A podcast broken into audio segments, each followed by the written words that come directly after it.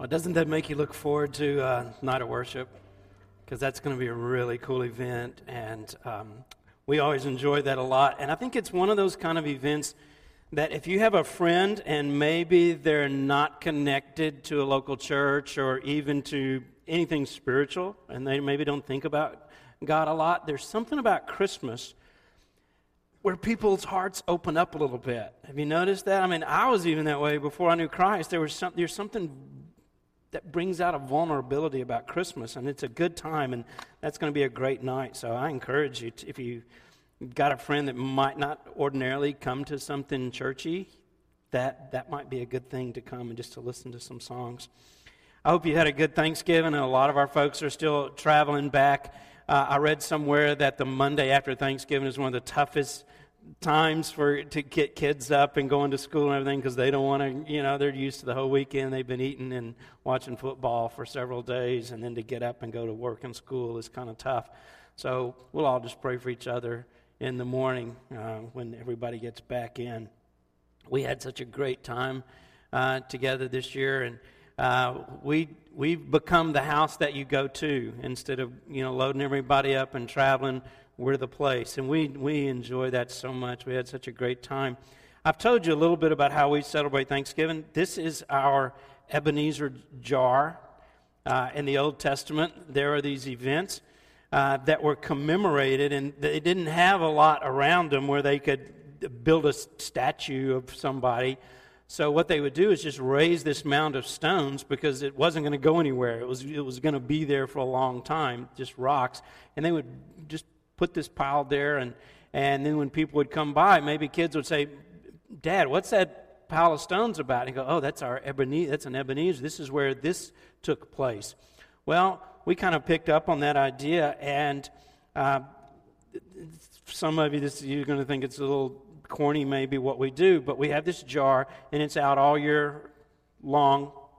And then on Thanksgiving, everybody gets a rock. Uh, this is Rachel's rock, and I'm just going to read it. No, I'm not. I might. Okay. No, it's just some real, on her rock there's just a lot of just really really embarrassing things so i'm not going to no i'm just kidding but uh, we take a rock and we write on on, the, on that uh, what we're particularly thankful for maybe something special this year that we're really thankful for and then we do this after we've eaten and we're all still sitting around the table and we're a little bit of a daze and we're kind of woozy, but we all write this. And it's always a really sweet time. Sometimes it's funny, uh, sometimes it's very touching. This year was kind of a tearful year for us. I don't know why particularly, but it was just it just was. Um, we're just filled with gratitude. And we realized as we kind of went around, and now we've done this several years, you can see our jars getting kind of full, and we're going to have to get a bigger jar. Uh, but each one of these rocks has something written on it, and there's just so much that we're thankful for, and it just becomes a reference point. It becomes a place we can go to because you forget. You forget about, oh, wow, I forgot when God gave me my first job, or when you graduated, or when this happened, and we got a new home. And those are special things, and we really appreciate all that you know we do and, and that God's done for us, and we look back. But um, this year we just sort of had this moment where we realized that although those kind of things change and come and go, that every year I think on just about every rock there's somebody's name written. There's somebody that we love who's come to Christ, or, you know, I think all of us wrote Riley's name this year. We have this new new edition. The first of the next generation is in our home now, and, and we all wrote something like that on there. But there's there's all these people. And it kind of hit us that we absolutely appreciate getting a car after you've saved, or but it's the people, it's the relationships that we have that we're the most thankful for year after year. And we were thinking last night about this. Um, you know, we had several fires in our community, one pretty close to where we live, and the family's home just burnt. I just think, wow, right after Thanksgiving, you know, just kind of something sentimental about that, and just how you can just lose absolutely so much. But we have each other. We have each other. And that's, that's kind of the thought that we had um, that we have one another. And that's what's important. Folks, we come into the world naked and broke. and you may be a lot more dressed up when you go out, uh, but we're just as broke. All the money you can earn, all the stocks you can buy, all the mutual funds you can trade. This is what I've realized after going to and speaking at a lot of funerals. It's all just smoke and mirrors. You don't take any of that with you. The only thing that I can think of that I'm going to take with me to heaven are the people that I've loved and the people that I've come to see and know Jesus in their lifetime. And that maybe, maybe, maybe I had just a little bit to do with that. I was just one of the links in the chain. That's what you're going to take. So I guess what I want to do this morning is just to get you to try to reconsider how you're doing your life and making your life something that you give. Make it this one long gift for others instead of just this endless process of accumulating more and more things that you're not even going to get to keep. My mom was kind of a pack rat, is what we say. Uh, and the, the, most terrible place, it's, it was like, you know, she had just this like addiction of keeping things. And, uh, and to make it worse, she was a manager at a used store, storage rental place. And they give you one free unit. When my mom passed away, she had filled, check it out, three units from floor to ceiling. And it was just stuff. You know, and I'll never forget undoing that lock and, and, you know, rolling that door up and just looking at that. And it was just, and I just, in my heart, I kind of smiled and I'm, I'm kind of overwhelmed thinking, oh my goodness, now what do I do with all this? This is my inheritance, you know? And, and it was just stuff that she had collected through the years, and there's not that much sentimental about it, and really, to be honest with you, not a lot of value to it. And I just looked at it, and I just kind of smiled, and I just thought, Mom, these were your treasures, and now it's our junk. I did one of the biggest, most gracious things. This you're gonna uh, so generous. I just I looked at my little sister and I said, you know, I just want you to have all this. I did. And she was so grateful and she just cried and hugged me and she goes, No, no, this is yours. I said, No. I want you to have it. I want you it's I love you. I want you to have it. And she says, Oh, thank you. Months later, she would call and say, And you left me here with all this junk. you know, she realized uh, I think she still got it. I didn't want to bring all that stuff back to Knoxville and put it in my basement with all of our junk because we've been busy collecting junk through. You know, I mean, is that really it? Guys, is that what our life's going to be about? No, there's, you know, there's two kinds of people in the world there's givers and there's takers. Uh, there's askers and there's tellers. And I think it's better at the end of your life and at, and at points along your life where you can be identified as a person who asks, where you can be seen as someone who gives and not just absorbs, and not just takes. We have the power to pass along our life into the next generation. We have the power to make a difference. We have the power to change things. And why should we refuse to do that? Because we're going to take it with us? It's just not going to happen. Right now, we have this power to do more good than you ever dreamed just with your life. Now, there's a dark side to giving that kind of pull, it's like a, holds us back. It's this gravitational pull. And, and what that gravitational pull is, is greed. It's just greed. Greed is a natural tendency we all wrestle with to accumulate more stuff for ourselves and then to hang on to it. And if you're not really careful and you don't even know it happens, you don't even realize it's, it's taking place, that's what we do. That's what we end up doing. So, what I want to do, that's like the negative side. I want to look at the positive side. I'm a positive kind of guy. So, uh, we're going to look at the positive side of generation, uh, of um, generosity, and that's the motivation for it. Why would I do that? Why would I want to live generously? Why would I engage in generous living?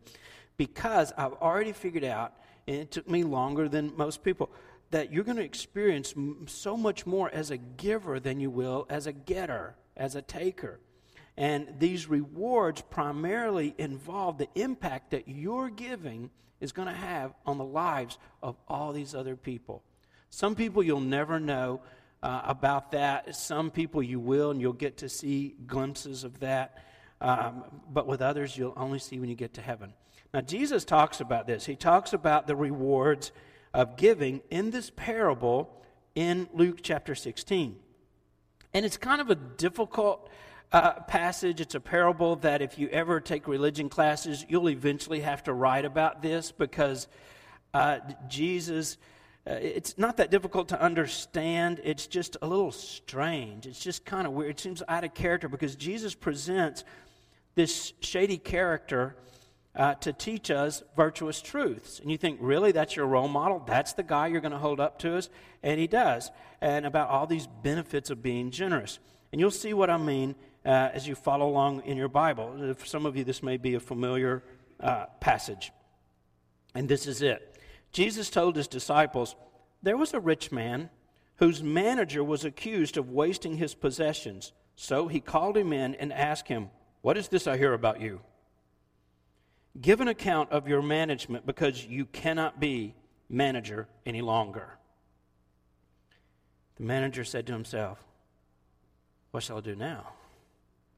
My master has taken away my job. I'm not strong enough to dig. He's like, I'm not going back to manual labor. I'm ashamed to beg. That's too embarrassing. I know what I'll do so that when I lose my job here, people will welcome me into their houses. So he called in each one of his master's debtors. Check this out. This is brilliant.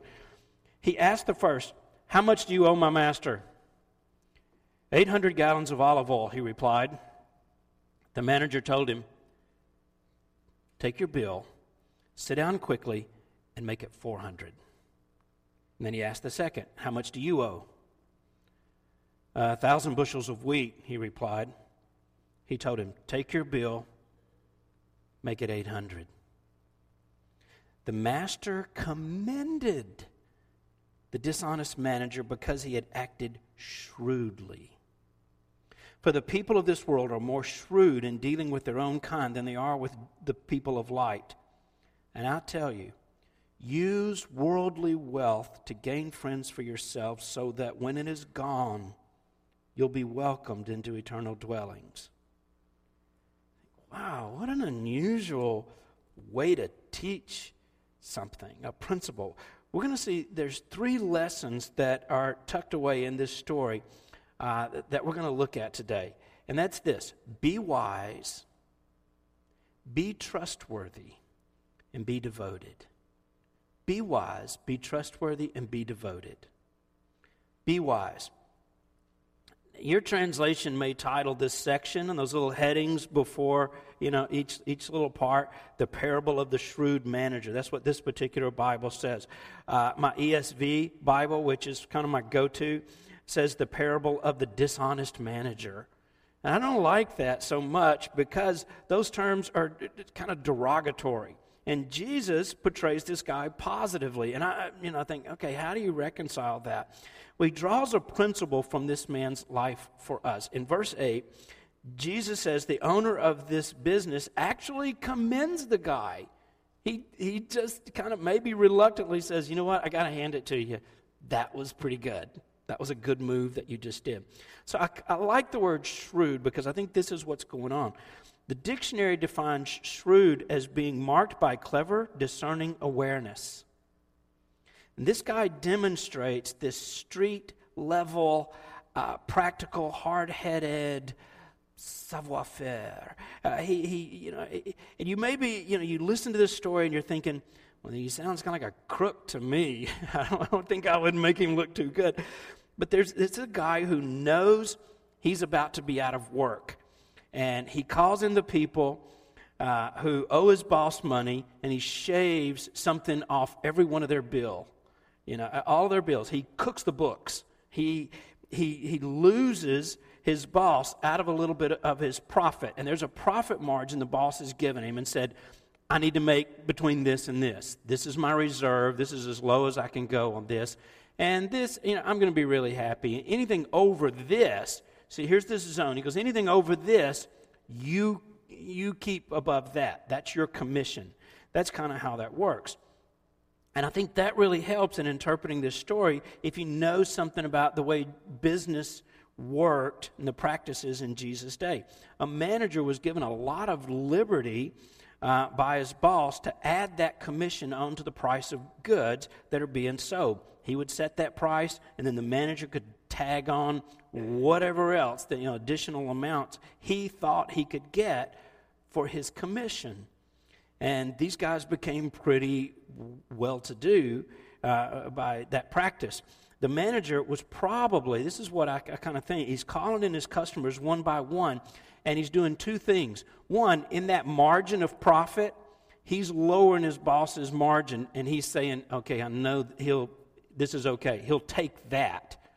So I'm automatically going to drop to that. And then he's forfeiting his commission on each one of these goods. That's why it's not the same all the way across. You know, each one he goes, oh, you take this much, you take this much. And what he's doing is he's adjusting that all along the way and giving up his commission because he's in a, he's in a tough place now and he's going to let that go. He's going to risk it uh, to get in good with these people. So he's not exactly being dishonest. He's just being shrewd by giving everybody a discount and everybody can pay off their, ca- their debts. He's also created this immediate influx of cash for his boss. You know, there's these people go, oh, you know what, next month, I prom- can I just give you this much? And, and all of a sudden, he, he goes back to his boss and he goes, hey, look what I got. Everybody paid up. And here's your money. Not as much as you wanted, but you got it right now. You got it all. Everybody paid. The guy's like, uh, that feels kind of good. I like that. So that's what he that's what he did. And he gained something instead of the, just the commission, something more important than his commission. He got friends who are going to welcome him now with wide open arms when he loses his job. And he comes back around and goes, "Yeah, I got sacked. I got I lost my job." And part of it was because you know I gave you such a awesome deal there at the end. You know, and people going, yeah, that really helped me out. I was able to make budget and wow, you know what? I've got a position for you in my company. I mean, he's got lots of friends now. So Jesus takes that idea and he applies it to us. And there's a principle. And before I tell you what the principle is, let's see who Jesus is talking to. Who's he addressing in this story? Because Jesus would often tell these parables, and I love that he did that. That he, he's, he's always, you know, they would ask him something complex, and Jesus would say, There was a man. You know, he's always going into these stories. Uh, and he, but he would tell it to a mixed crowd. There's some committed followers there, there's skeptics, there's people who are curious, there's some folks who are just kind of kicking the tires, they're not sure about this, and there's always, of course, some enemies, some critics who are listening to him and not buying in. But according to verse 1 in this chapter, he's telling this parable to just the disciples. It's just his guys. Jesus tells the story to faithful followers, I think purposely for a reason. He's not telling it to a general crowd because they're not going to get it. They're not going to understand that. In fact, they're going to think Jesus' principle is ludicrous. And this is just ridiculous. They would think, I'm not going to do that with my money. I'm not going to give my money away. That doesn't make any sense at all. But if you're a Christ follower, uh, this is probably going to resonate with you because you understand, at least on some level, right? This idea of giving, of giving. It's wise for you to give money to efforts that lead people to faith in Jesus because these people will end up in God's eternal kingdom. And one day you're going to get there and they're going to welcome you with open arms. They're going to say, You're the lady who gave this. You're the man who made this possible for us. So we're generous, and our generosity is focused. Uh, there's no value, I don't think, in just giving money away just to give money away. And you see those things sometimes where somebody just takes money and they start walking down the street and they just give it to people. I mean, there's something kind of cool about that. But I don't know. That's not really where my heart is. I don't think there's a lot of benefit in giving to the wrong cause or just to give it away to give it away. And uh, uh, for example, there's a lady named Maria Assunta, and when she passed away, according to this news magazine, she was very wealthy. She was a real estate investor. And according to her will, her $15 million estate was to be left entirely to Thomasino, her cat. Yeah, her cat inherited $15 million. That's another reason not to like cats. Um, I'm sorry. I'm not, okay, don't email me. I don't know about you, but that you know it motivates me to be generous when I participate in, in, in, in the day when I get to meet people whom my giving has impacted. When we get to meet these children that the likelihood of us getting to meet here on planet Earth are really pretty slim. I can't afford to go to some of these places where they live, but you know what? I'll get to meet them in heaven. And I can't wait to meet Beatrice and Devotha and Hector and Julio, I mean, and all these kids. I received an email from a young dad in our church, and he said, After that last message, my wife and I went home and we talked about giving and we talked about greed. He said, and I think they already tithe, uh, but he said, We looked at our budget and we decided we could do a little more than we're doing. And we want to begin to support a Child Through Compassion International. He said, My kids are too young to understand this, but I'm looking forward to them sharing in the years to come in this experience with us and growing up where giving is just what we do. He's a smart dad. He knows to spend his money on something that'll impact lives for eternity and to build that into his children so that it just makes sense to them. Be wise, be trustworthy. In this 16th chapter, we didn't get as far as the 10th verse, uh, but it says this Whoever can be trusted with very little can also be trusted um, with much. And whosoever whoever is dishonest with very little will also be dishonest with much. It's not about the amount. So, if you've not been trustworthy in handling worldly wealth, who will trust you with true riches? And if you've not been trustworthy with someone else's property, who's going to give you property of your own? Who's, who's going who's going to do that? He infers that his listeners have been entrusted with somebody else's property and they're just managing it for the owner. But this is the idea you're just a manager too. We're just managers. You're not an owner. That one idea just kind of clicked with me and changed a lot of things. Everything you think you own, you actually just manage it. God owns it. Your house is God's, your car is God's, all your toys are God's. Uh, God's looking at how we spend the money that we have because it's really His money. Have you ever worked with a financial planner? When you hire somebody to help you invest your money, one of the first questions they're going to ask is this So, what are your financial goals? What, where are you headed? What do you want to, what do you want to do? What's the idea? This is because they understand it's not their money that you're giving them to do stuff with. It's still your money. So they're not going to, you know, sit down with you and say, yeah, I just need you to go ahead and start investing. And let me tell you, here are my financial goals. My wife and I are looking forward to you know, taking a Mediterranean cruise next year, and we also would like to get uh, this certain new kind of car. And so, what I'm going to do is take your money, and this is what I'm going to use it for. And I've got a couple of kids coming up, you know, they're headed to college, and so we're going to we're going to apply some of your funds toward that as well. And you go, no, no, no, those aren't my goals. Those are your goals. You're just the manager. It's not your money. You get it? But that's kind of what we do with God. We go, well, this is mine, and this is mine, and this is mine. And God's like, no, you misunderstand. It's all mine. You're managing these resources. And that just frees you up. And that just frees you up because you don't, you know, something's not yours. I used to work a job where I did the cash register. And a friend of mine did it, and, and we had two registers at this kind of like candy bar, ice cream bar, popcorn, hot dogs bar. I mean, it was it was a glorious time to be a teenager working because I just ate all that all every day. It was the best job I ever had. So, but every night we'd empty these two registers and we'd see who made the most, you know. And it, but it wasn't our money. Then we just put it in a bag and we'd go on. But I just remember counting out all that money. I never thought, wow, I really made a lot more than you tonight. Look at this. No, you know what? We made exactly the same.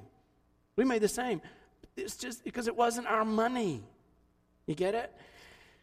What you have we're not, you know, it's like we, we use our resources to achieve God's goals.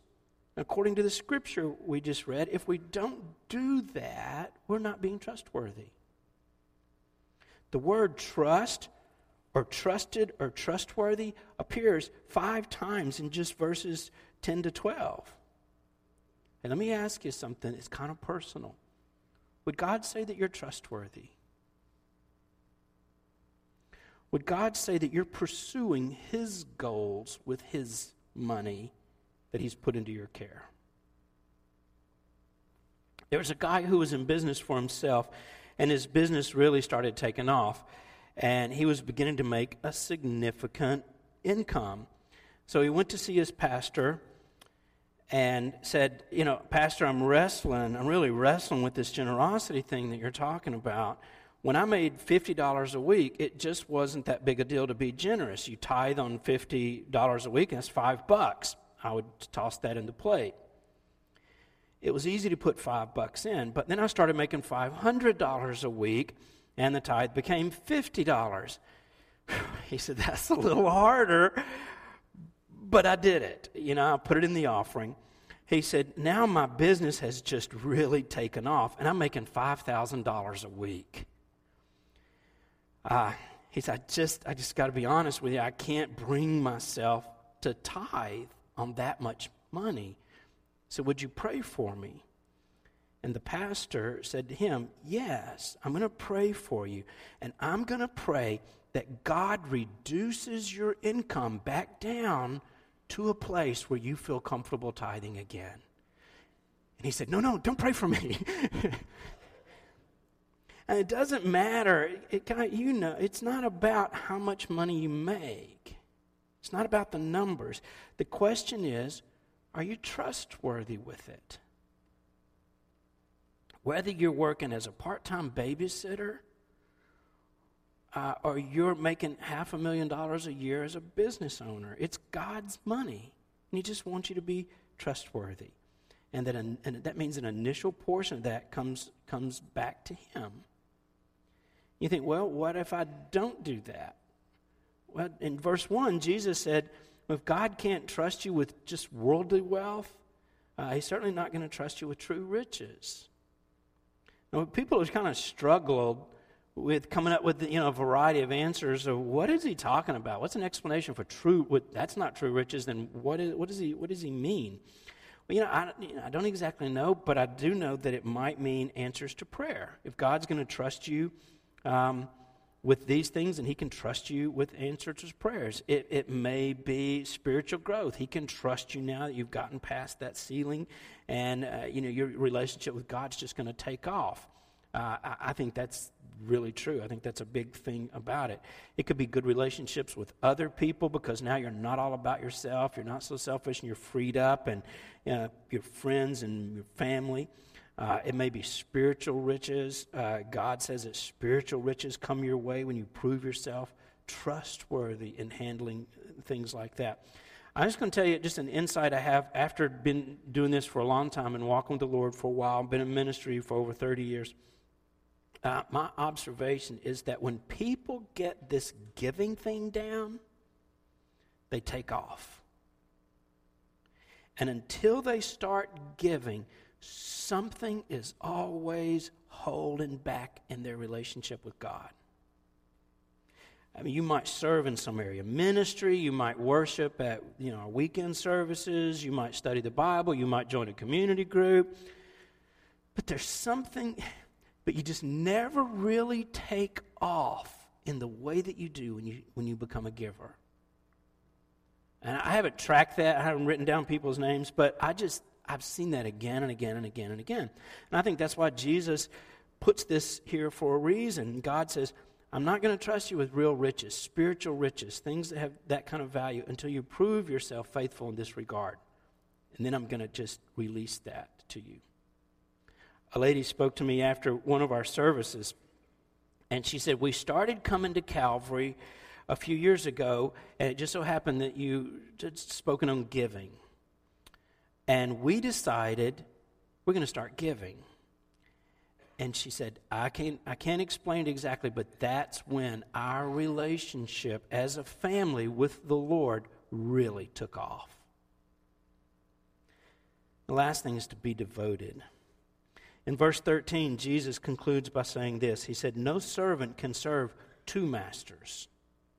Either you'll hate the one and love the other, or you'll be devoted to one and despise the other. You cannot serve both God and money. So you just can't do it. You've got a choice, and you've got to pick who you're going to serve. Are you going to serve God? Are you going to serve money? Uh, I thought about how to illustrate that, and I thought in 1 Kings 17, there's this choice that this lady had to make. It was a time of drought in ancient Israel, and Elijah had nothing to drink and nothing to eat. So the Lord said to Elijah, Don't worry, I'm going to provide for you through this widow who's dead broke herself, but I'm going to provide for you through her in this little village called Zarephath. So go on to Zarephath. Go there. So Elijah does. He makes the trip. He gets to Zarephath and he meets this widow. And he just goes up to her. I mean, she's sort of going about her life. Things aren't going so good and he says, Would you give me a jar of water and a piece of bread? And she looks at him like he's crazy because everybody knows there's a drought and nobody has anything to eat. And she says, Well, I'm down to my last handful of flour. I'm going to use this last I've got and I'm going to make some bread for my son and myself. And then after we eat that, we're just we're probably going to die. That's how poor we really are. Uh, and Elijah says, Don't be afraid. And you think, Who is this guy who wants our stuff? Uh, and then he turns the corner and he says something that sounds so Im- unsympathetic that it just kind of like takes your breath away. And you think, Man, prophets are tough people. He says this. This is in verse, it's chapter 17, verse 14. says this First, make, make something for me with the flour. And then you can make something for yourself and your son. And if you do this, God will replenish it. Here's a total stranger shows up and says, I know you're really, really hungry, but I'm really, really hungry, so I want you to make something for me first. And then, you know, if there's something left over, you can have that. And he says, just trust me with this. And it seems selfish, uh, but you have to understand that Elijah is not just speaking for himself, he's there as God's representative. He's just saying, this is really, I mean, his heart, he's got to be like, it's so embarrassing. And I don't, I know this doesn't make a lot of sense. It doesn't make sense to me either. And I would never ask her to do this, but God's telling me to. And I'm going to trust God, not just for me, but I'm going to trust him for her. It's a test of priorities. And God's like, I want you to make something. I want you to do something kind of different. Um, so she takes up the challenge and she gets her flour out and she does this, and then the flour is renewed. And then it's renewed again, and then it's renewed again. And day after day after day, she has enough to eat. And there's this principle there. There's no telling what God will do in your life if you put Him first in the matter of money. That's why Jesus talked about it so much. So devote yourself to God. And how do you do that? I mean, you think, okay, I'm in, what do I do next? Well, you give and you start giving in a consistent kind of a way so that there's a rhythm and a flow to that part of your life, just like in all the other spiritual disciplines. You give back this first portion of your paycheck. Now, ideally, in Scripture, a tithe is 10%. Uh, and some of you thinking, I knew it, I knew it. And what do I do with that? Well, you give it to the church. I knew you were going to say that because you're a pastor, and now we see what you're doing.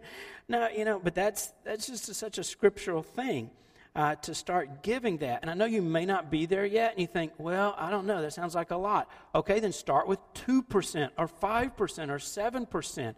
Just begin Starting is the thing. That's the, the part. If you just get going with it, it's going to build momentum. And then just up it a percent. You know, just just as you go along, you think, okay, that feels pretty good. I'm kind of liking that. I'm going to move from five to seven. I'm going to get to 10 with that. You go, just start a trajectory. You know, just start. Uh, and like I say, when you bring that in, I think it's a good idea just to give to local church. Uh, and I'll tell you some reasons real quickly. One, one is just because of mission. You know, when you give your money towards efforts that connect people to Jesus, you're winning because they're going to live forever in God's eternal ki- kingdom and they're going to welcome you one day with open arms. And, and the church's mission is to connect people with Jesus. Every week, students get connected to Jesus through our ministry. People come to us with hurts and with problems and with habits, and they just want to be free and they're connecting with Jesus. And every week we're supporting missionaries and pastors who are planting churches, literally, without exaggerating, all over the world. And people are connecting with Jesus. I got a letter from one of our missionaries and said, This is how many people accepted Christ this year. This is how many churches we planted, and this is what we're doing right now in training pastors. And he said, You had a part in that. Thank you. We couldn't do that unless you were giving to that. I'm not going to just go on and on and on. But give to that which will connect people to Christ so that they be saved for all eternity. That's why the church is here. That's why we exist. And it's about mission. It's about, like, through faith promise, what we're doing, but it's also what we're doing in our community, in Knoxville, and in this place. And that means staffing. Tithing originates in the Old Testament. The principal purpose for the tithe uh, was for those who worked in the local worship center. First, it was this tent tabernacle, and then later in the temple, it was to go to those people. Uh, Numbers 18 11 says that a tithe is to be used for that. Paul picks up on that in the New Testament. He says every church ought to support their pastors. They ought to support the people that are there. And I'm grateful. And I don't say this because some of them are in the room, uh, but we have, I think, the best staff. I think the, the best guys we've ever had the men and women who show up here every day during the week and work and do the things, I think it's the best team we've ever had. And I love getting to be a part with you of resourcing uh, these folks. They, they teach God's word, they lead in worship, they mentor and train people. We couldn't do a lot of any what we do without lots of volunteers. But these are the people who recruit and train and shepherd those volunteers. I got another email from a guy who says this um, I've been a regular cash giver, but now I'm up for the challenge of tithing. I'm in. So this week, I'm going to give 8%. Still not really a tithe, but okay. Uh, he says, next week, I'm going to try to do it up. I'm going to go up. I'm kind, of, I'm kind of excited and kind of scared. Calvary, I love this line. Calvary has changed my life, and I want to give back. Thank you. I love that. Some of your emails I just delete. No, I'm just kidding. I'm just kidding. I'm just kidding. Uh, but that one, I just I have it where it pops up every week. Now, there's just one other thing that this does when we give. It's just it's a, when we know where it's going is the accountability of it. Because I'm like you, I'm a little cynical. When I was a new believer and I first started walking with the Lord, I gave to things that impressed me, or and there was one guy in particular who I just was a sucker for, and I just I gave money to his ministry, and later realized, no, he's that's not where I want my money to go. So I'm kind of cynical. I want to know what's going on with it, and that's why I think the local church is a really smart place to give, uh, because I kind of know where it's going. There's accountability to that. Don't give to anything without accountability. Because a lot of people would love to take your money. Calvary's accountable with people and organizations that we give money to. Uh, you can give to our uh, missions organizations and you know, and you can give to stuff independently of Calvary, and, and I get that. We do that too. But when you give through faith promise, you know we're going to be asking and, and just checking all along the way hey where's this going and what's going on with that and how are you guys doing and, and tell us about your ministry. And then at the missions you know the banquet that we have every year like we just had you know a couple of weeks ago we get to hear in person. And they set up all these tables and you get to walk right up to them and go so so what are you doing my dollar a week that I'm sending you? You know, I mean, you know, some of you and and other, you know, say, hey, what? what oh my goodness, we had no idea. You know, when when Brian was sharing this year, Brian and Christy Ward about how they're taking scripture and training materials and putting it on, you know, these chips and and and cards to plug into their phones, and I just thought that's that's brilliant. I love that idea. And it's just going out all these places. And I just think, yeah, yeah, you're, you know, I wouldn't have thought of that, but he thought of that. So I think that's what we do. And that's, that's what happens. That's what happens. So here's the thing uh, make God first in your use of the money. Give him a tithe, or at least start becoming a regular giver. And make that first check you write after you get your paycheck, give that back to God because He has a reward in store for you. You're going to be investing in things that connect people to Jesus. And I just, I've been hooked on this thought all week, and I've said it a couple of times already. But one day, these folks are going to come up to you and they're going to greet you in heaven and they're going to say, Thank you for your generosity. That's why I'm here. And, and I won't promise he's going to give to you, make you materially wealthy and this, this scheme, and all you got to do is give, and God's going to keep piling it on, and you're going to. It's not about that. But I, ab, and I don't make a lot of guarantees, but I absolutely guarantee you, you're going to be overwhelmed with spiritual blessings. And you wouldn't trade his reward for the reward you would have gotten by holding on to it. So be wise, be trustworthy, and be devoted. You're going to love those rewards. You really are.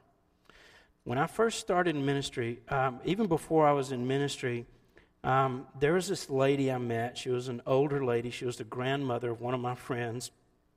She lived in Meridian, Mississippi, and we were driving through there, and she prayed for us. And I wasn't walking with the Lord at the time, and it was real obvious to her, and she knew about our lifestyle at that moment. And anyway, she prayed over us. I didn't think a lot about it, but it was soon after that, just actually several days after that, I came to to begin to walk with Christ, and my life changed. Six months later, I felt this call into ministry and began to think, okay, I'm going to sell everything I have, and I did, and I'm going to go to school, and I'm going to start, I'm going to begin this, this journey and this process.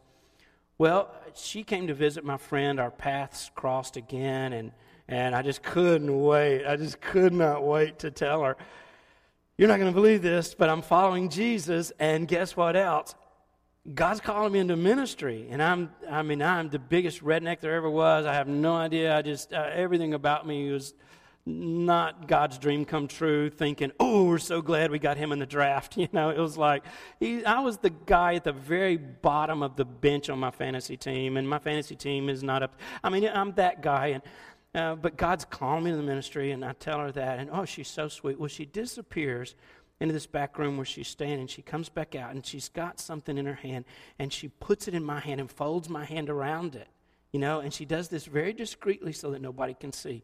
It's a $10 bill. I look at it, and she's very neatly folded it up into this little square. And I unfold it, and she, she said this. She said, When you get to the place where you don't have anything else, You've exhausted everything. And you're praying for God to give you, she says, this is the answer to the prayer. God's answering your prayer because you're going to be broke. You know, there's going to be those times, and you're not going to know what to do. And when you get down to where there's nothing, you've got nothing left, you'll have this.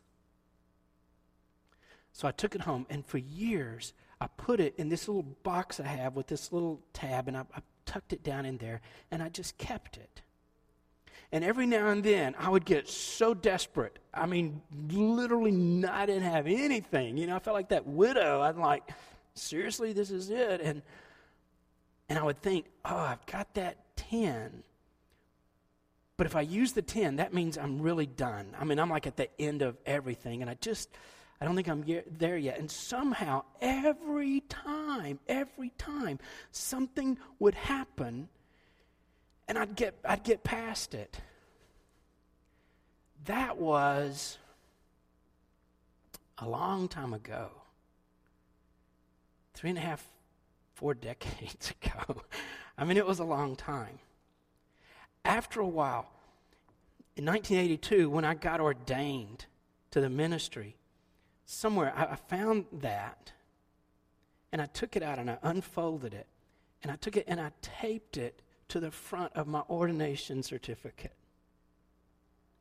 She has since passed away. She's gone to be with the Lord. She's in heaven. But that $10 bill is, I should have brought it in the room. It's, it's in my office right now. And if you've ever been in there, you can say, hey, show that to me. And I'll just point it because it's just taped right there. And it always just reminds me, I just still haven't been able to bring myself to spend it. And when I was preparing for this day and for this message, I had this thought. I looked up at it and I thought, oh, God, just bless her, you know, and I just can't wait. One day I'm going to come barging into heaven and I'm going to look for a lot of people. I'm going to see her. And I just can't wait to say, thank you for believing in me. My family didn't believe in him. My, my friends laughed at me. I mean, even other people would question, going, I don't know, are you on the right track? Are you sure? Are you sure God's telling you to do this? You know? And I began to question, but she didn't doubt. I'm going to say, thank you for that. Thank you for that. And here's the part that I, th- I think God's telling me, oh, Dan, look, turn the page. There's another chapter. I think one day God's going to give me the freedom to pull that tape off and to take that tin off and to give it to someone in the next generation who's going into ministry. Maybe it'll be one of you guys. And I will say, when you're down to your last dollar and you're dead broke, use this. It's God's answer to prayer for your needs when you don't have anything left. And I will pass away. And then you'll come one day to heaven and I'll be waiting there. See, that's why we give. We change lives through it. Don't miss out by holding on to it buying another thing. Would you stand? Let me pray that God would open our hearts. Father, I'm holding on to this jar. I put my hand on this jar just as a way to say thank you for all the blessings in this jar. Every rock in here represents victories and answers to prayer and beautiful things that you've done. And the most precious of these to me are the relationships they represent, the people you've brought into my life, and the lives you've changed. Would you free our hearts up today to be givers? We know how, we know what to do. It's just a matter now of following through, being obedient doing the next right thing and just giving it away. Use this church in our ministry, Father, to be faithful and trustworthy as we manage what you flow through us for your glory, for your plan, for what you have in your heart. In Jesus' name.